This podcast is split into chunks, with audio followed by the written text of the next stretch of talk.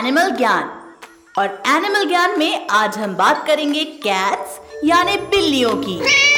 Cats यानी कि बिल्लियां एक दिन में अठारह घंटे तक सोती हैं, लेकिन उनकी नींद इंसानों जैसी गहरी नहीं होती।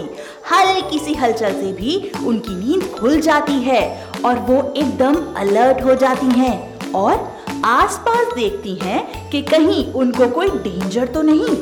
सो एटलीस्ट हम उनसे ये अलर्ट रहने की आदत तो सीख ही सकते हैं कि जब भी वो हमारे किचन में रखे दूध को खत्म करने के लिए जाएं, हम बिल्कुल अलर्ट हो जाएं। उम्मीद है आपको ये पॉडकास्ट पसंद आया। बच्चों के एंटरटेनमेंट के लिए सुनते रहिए टाइम्स रेडियो ओरिजिनल पॉडकास्ट्स।